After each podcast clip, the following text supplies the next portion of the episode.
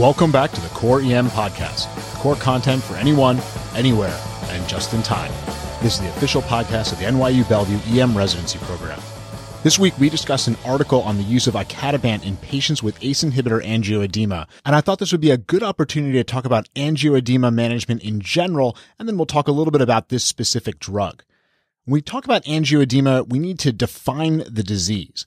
It's a transient, localized, non-pitting distension of the skin, usually happening in the subcutaneous layer or the respiratory or GI tracts in the submucosal layer. A number of inflammatory mediators are at play which cause vascular permeability, allowing fluid to diffuse into the interstitium. Angioedema typically affects areas with loose connective tissue like the oropharynx, the extremities, and the genitalia, and that's why these are the areas you most likely are going to have that are swollen. The most common etiologies are hereditary angioedema and drug induced. Hereditary angioedema is pretty rare, about 0.002 to 0.01% in the general population. So depending on where you live, you may never see a case of hereditary angioedema. The most common causes that we see in the department are drug induced, and the most common drugs are NSAIDs and ACE inhibitors. About 0.1 to 0.3% of patients who take NSAIDs will experience angioedema, and 0.1 to 0.7% of patients taking an ACE inhibitor will. Now, those sound like pretty small numbers, but remember there are millions and millions of patients who are taking these drugs every day. Patients typically present with asymmetric swelling that is painless. The lips, tongue, and posterior pharynx are the most commonly involved sites, or at least the most commonly involved sites that come to the emergency room. You often are going to see just the lower lip, or just the left side of the lower lip, or maybe just the anterior tongue that's swollen. Many cases are fairly mild to moderate, but patients can have severe swelling leading to airway compromise, and that's the thing that always gets us a little bit nervous. There are two main forms of angioedema. There's the histamine mediated and the bradykinin mediated. The histamine mediated patients will present very similarly to anaphylaxis. They'll have urticaria, they'll have itching, and they'll have the oropharyngeal swelling. The bradykinin mediated patients, on the other hand, will have swelling, but urticaria and itching are going to be pretty much absent. There's a more thorough discussion of the pathophysiology on the Core EM site, and we'll drop a link to that post in the show notes. But the key is that if you see swelling and urticaria and itching, the patients are likely to respond to the same treatments you give to anaphylaxis, epi, antihistamines, and steroids. The bradykinin mediated form, on the other hand, is less likely. In fact, it is highly unlikely to respond to any of those treatments. Let's say the patient comes in with tongue swelling. They were able to tell EMS that they take an ACE inhibitor, but in the ED, they're barely able to talk because of the size of their tongue. The patient is awake and alert, has a normal respiratory rate, and their oxygen saturation is 99% on room air. They're understandably a little anxious, but otherwise, they don't look that bad. What management should we consider in this patient? The primary concern is to determine if the airway needs to be controlled. Many patients are going to have oropharyngeal swelling, but it'll be stable by the time they reach you and no intervention is needed.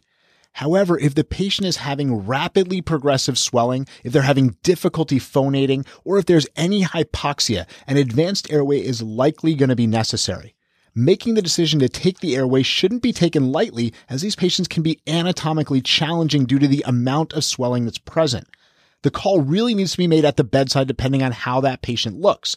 If the patient has rapidly progressive swelling, early intubation is the best call. Basically, take the airway before the swelling is so great that you can't see anything or even get your laryngoscope in the patient's mouth. Awake intubation is a very reasonable consideration here because you can keep the patient breathing and protecting their airway while you get the tube in. Pairing an awake approach with fiber optics is probably the best way to look at this if you have fiber optics at your disposal. This is a good place to call your anesthesia or ENT colleagues if they've got the intubating fiber optic scopes, but even better would be for you to have those in your department and you to have the skills to use them.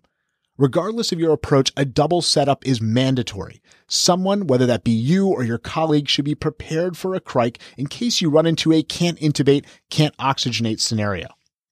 After airway, there's not a whole lot in terms of management. If you think the swelling is histamine related, you should give the typical anaphylaxis stuff, epinephrine antihistamines and steroids. If your patient has a hereditary state like C1 esterase deficiency, and these patients often will know what they have, you can treat them with Berinert, which is a C1 inhibitor replacement derived from human plasma. A Ecallantide and a icatibant are also approved for this indication. The ACE inhibitor induced angioedema patients, which are the ones that we most commonly see, are a bit different. These patients get a buildup of bradykinin due to the inhibition of the angiotensin converting enzyme. There are case reports and case series of using FFP for this indication with some success, but while FFP does contain some of the necessary enzyme, it also contains bradykinin and kininogen, so the administration may actually worsen the patient's angioedema. We mentioned before the use of icatibant for patients with C1 esterase inhibitor deficiency, but what about using it for ACE inhibitor induced angioedema? This is the question that we discussed in conference and what prompted this podcast. The use of icatibant for this indication was first studied by Bass and colleagues, and their results were published in 2015 in the New England Journal of Medicine. This was a small, unblinded, single center study comparing icatibant to steroids and antihistamines, and it demonstrated a more rapid resolution of symptoms with icatibant. Despite the weaknesses inherent in a study like this, the results were encouraging. It was published in the New England Journal of Medicine, and so that meant that a lot of people were going to be keyed into this as a possible therapy, but clearly further study was needed. We got that further study just this year with the Cameo study. This was a much larger trial that was randomized and double blinded, and it found no benefit to the use of icatibant. Based on this high quality evidence, there's no role for the drug currently in the treatment of ACE inhibitor induced angioedema. Without a clear treatment, what should we be doing beyond airway management? Observation for progression is the key. If the patient has progression, we're going to need to either intubate them to protect their airway and ensure oxygenation and ventilation, or they're going to have to be admitted to a highly monitored setting in case they progress to needing an airway. On the other hand, if the patient is stable with no signs of progression, they can probably be discharged home.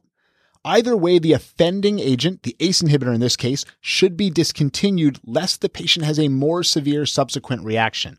If the patient doesn't have progression, but they've got significant swelling of the oropharynx, admission for observation is reasonable. And again, you want to put them in a place that's highly monitored. So if they have airway compromise, it's going to be recognized and it can be managed.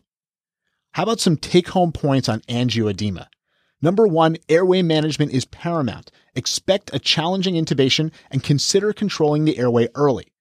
When taking over the airway, consider an awake approach and fiber optics if available always be prepared for the can't intubate, can't oxygenate scenario with a double setup. If the patient has urticaria and pruritus along with their swelling, the process is likely histamine mediated and it's going to respond to the typical anaphylaxis treatment.